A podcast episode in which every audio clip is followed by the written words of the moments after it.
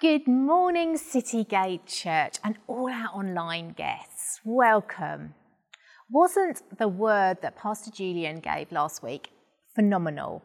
Wasn't it brilliant? That's first part of this new Christmas series. God has a plan. I love that bit when we learnt that at that time in Genesis, when Adam and Eve they bit the apple and that relationship was broken between humankind and God that even in that moment, God had a plan to restore. I love this time of year I love this time of year that in the church calendar called Advent. And I've loved it even more this year because all of my small group girls, we have been going through a Bible plan on Advent and we've been learning about what Advent means. And in Latin, it means the coming, the arrival, which so excites me, that anticipation that those Jewish people had, the arrival of the answer, the arrival of that baby Jesus. And as Pastor Julian said last week, the plan of God, a good plan of God. I love that when they talk about the Prince of Peace coming, Shalom, and you know, that also means, not only does it mean nothing missing, nothing broken, it means completeness. And you we know that the Prince of Peace, that baby Jesus that came, brought a completeness in that relationship between humankind and God. So we can really anticipate what the Jewish people must have felt. But what a long time they had to wait. They had to wait a thousand years to wait for God's answer, the baby Jesus. And I don't know about you, but I've done a lot of waiting in this last seven months.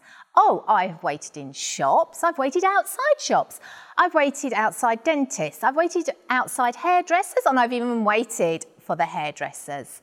At this time, we have had to do a lot of waiting. So we can really understand the Jewish people waiting for the Saviour, the Saviour of the world to come.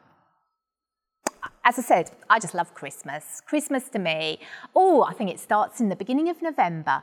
It starts in the beginning of November when I start making some mincemeat if you don't know our family, we are foodies. So here we go. I have to make the mincemeat. I have to make the cake. I have to make the Christmas puddings. Then, obviously, 1st of December, we can get the decorations up because my husband says the 1st of December is enough time for decorations to be up. But I have to be truthful. This year, I got them in a week early. And I've even bought more lights because I just wanted a little bit of sparkle. But with all of that, why I have loved doing my Bible plan, it has kept me on track to remind me what this season is all about. It's about the Saviour of the world coming. Micah 7, verse 7, it says, But I look to the Lord, I will wait for the God of my salvation. My God will hear me. God has a plan and he will interrupt our plan for his. And I want to talk today, and the preach is going to be entitled When God Interrupts. And do we know about interruptions this year? 2020 has been the year of interruptions. We have been interrupted by a virus. But as we go through the Christmas story, we will see when God interrupts people's lives. And when God interrupts people's lives, He interrupts them because He's for new plan, because His plan is good. So let's start with Mary. About 16 years old, unmarried, but soon to be married. I just have a picture of Mary walking along a little dusty path. Her mind must have been on, oh, what should I wear for my wedding? Uh, what home am I going to have? How many children would I like? All those things you do when you're engaged. And we've got many engaged people in our church, and they're probably having the same thoughts. Oh, well, how's this going to work? What's this going to do?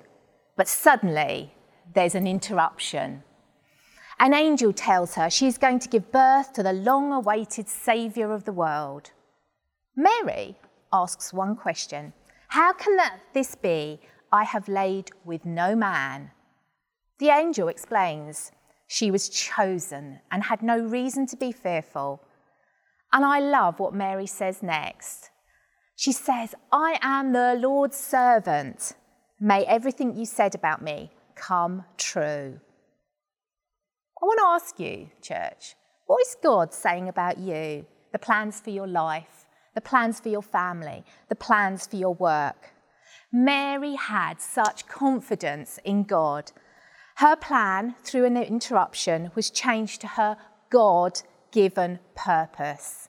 Mary became a vessel for the greatest miracle. I want to ask you, what miracle are you carrying? Then let's go on to Joseph, Mary's fiance.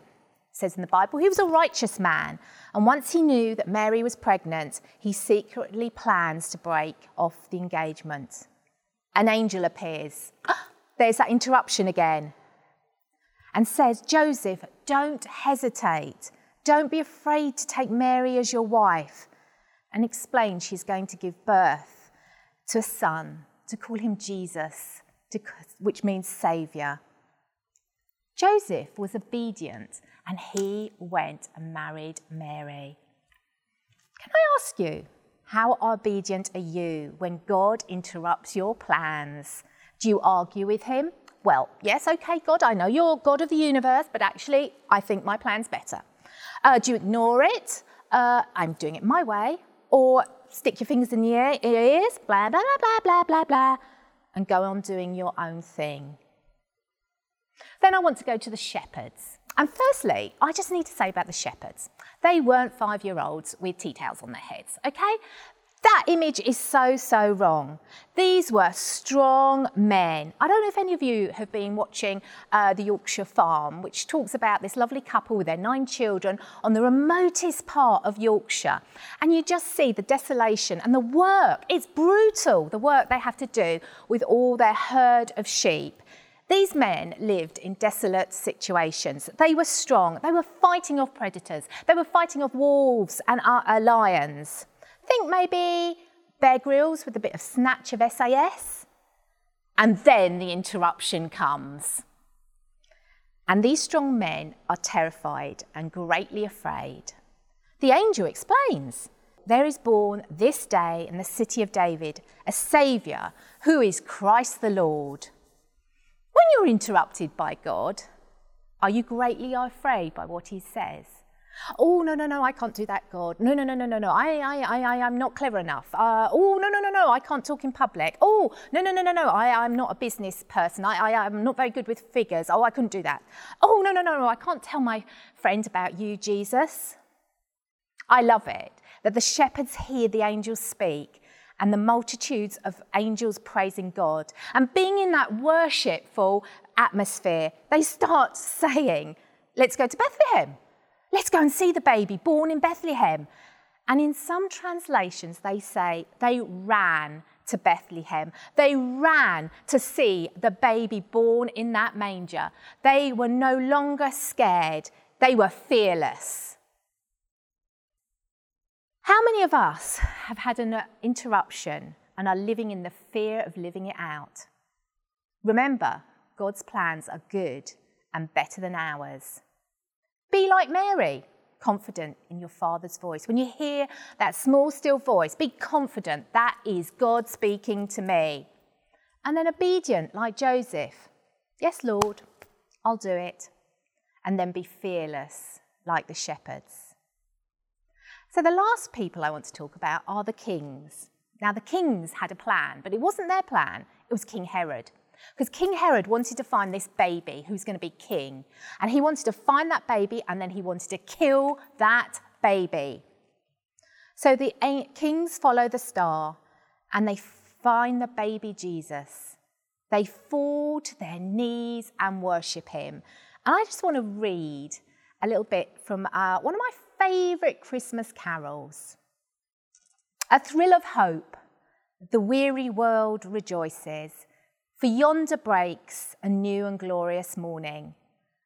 Fall on your knees, oh, hear the angels' voices, O night divine, O night when Christ was born. This is the interruption that the kings have a meeting with the Saviour of the world, a baby in the manger who becomes the Saviour on the cross. Prince of Peace, Emmanuel, God is with us.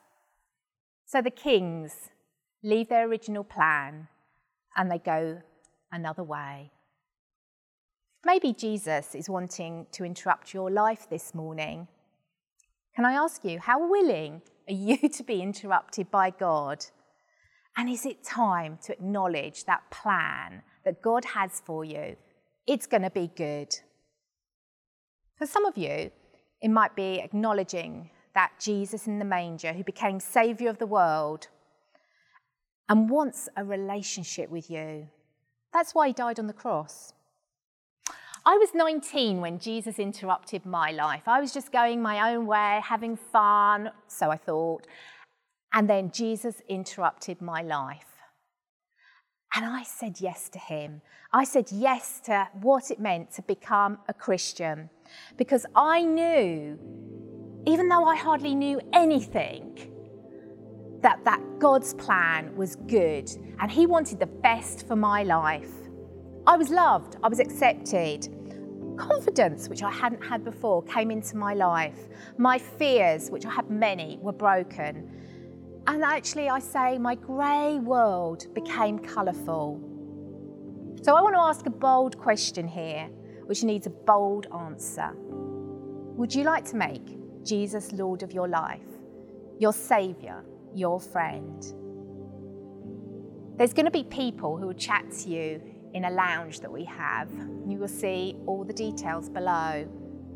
But before I do that, I'd love to pray for you. I'd love to pray for those who are saying, Yes, God is interrupting my life. I need to know that baby in a manger, that baby who was the answer to everything that happened in Genesis, that baby who grew to be Jesus and died on a cross. I need to know this Jesus. I'm going to ask you if you said yes to Jesus and there's something within your heart that's saying, Yes, I need to know. I'm going to ask you to pray this prayer with me. I'm going to say it slowly, and you can just repeat it after me. Heavenly Father, thank you that you love me.